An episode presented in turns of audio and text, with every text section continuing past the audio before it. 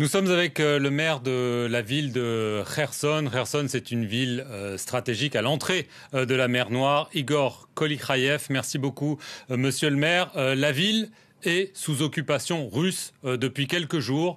Qu'est-ce que cela veut dire concrètement? Est-ce que cela veut dire que les soldats russes sont totalement en contrôle de Kherson et qu'il n'y a donc plus de combattants ukrainiens dans votre ville?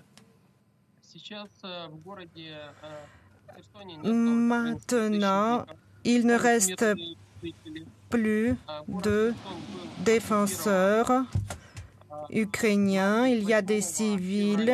La ville a été occupée le 28 février. en 3, le 3 mars, les euh, troupes russes sont entrées entièrement dans la ville.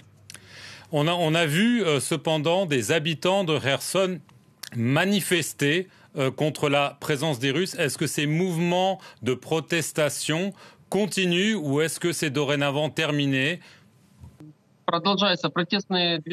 Ces mouvements de protestation continuent.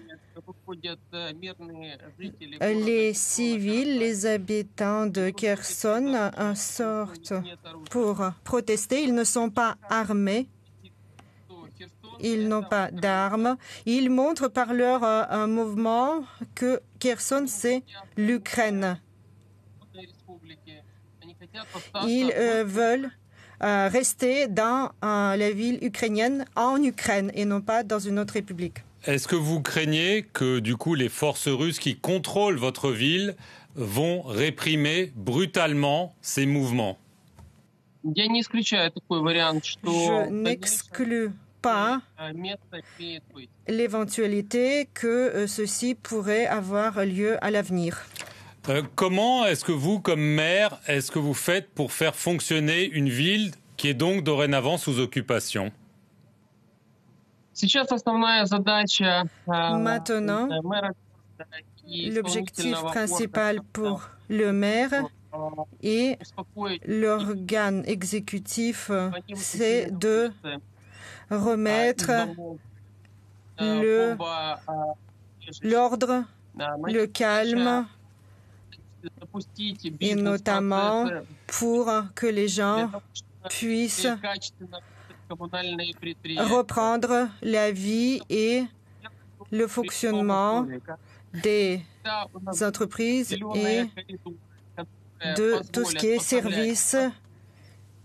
Il y a des corridors qui peuvent apporter des vivres ou faire entrer ou sortir les gens.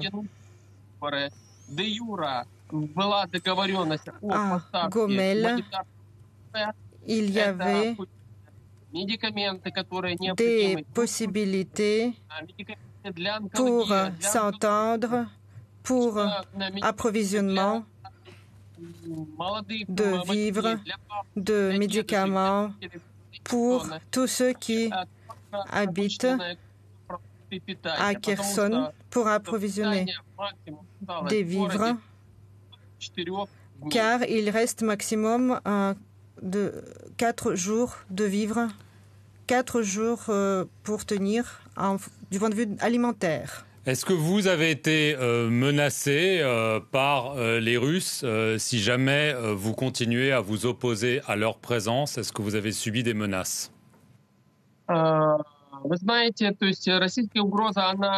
savez, la menace russe persiste dans la totalité de notre pays et comme Kherson est une ville ukrainienne, Kherson ressent cette menace. Le corridor pour les euh, départ des réfugiés, euh, les réfugiés pourraient être plus de 100 000 pour quitter Kherson. Alors on sait qu'en parlant de corridors humanitaires, il y a eu des tentatives dans la ville de Mariupol, euh, mais que ça, elles ont échoué d'après les autorités ukrainiennes parce que euh, ces corridors ont été visés par les forces russes.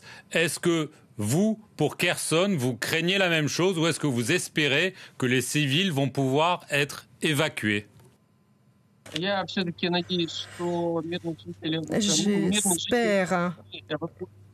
que les civils pourront être évacués car il s'agit d'assurer la sécurité des gens. La ville de Kherson est une ville pacifique et les habitants de Kherson sont pacifiques. Est-ce que euh, vous seriez prêt à accepter euh, une aide humanitaire, mais du côté russe?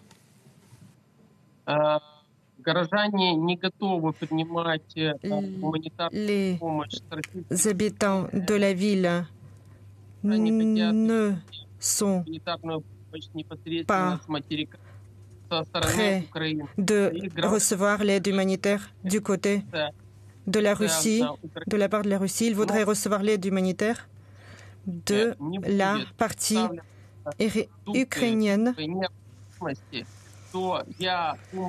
Et si il n'y a pas d'amélioration en ce qui concerne l'aide humanitaire, j'ai euh, peur que la situation s'aggrave de manière très significative.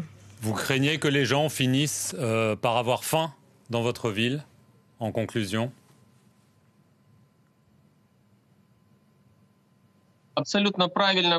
Tout à fait. Tout à fait. Et c'est probable que les gens aient faim. Je vois ce qui se passe, c'est la région agricole en plus, où il devrait y avoir des semis dans les jours qui viennent, dans les 15 jours qui viennent, ça devait commencer. Si le conflit n'est pas réglé, si les hostilités continuent, les semis euh, seront euh, mis en péril et compromis. Et par la suite, cela représente un autre défi pour l'Ukraine car il n'y aura pas de denrées alimentaires en 2022. Igor Kolikhaev, je vous remercie beaucoup d'avoir témoigné sur France 24 de la situation dans la ville de Kherson au bord de la mer Noire. Merci beaucoup.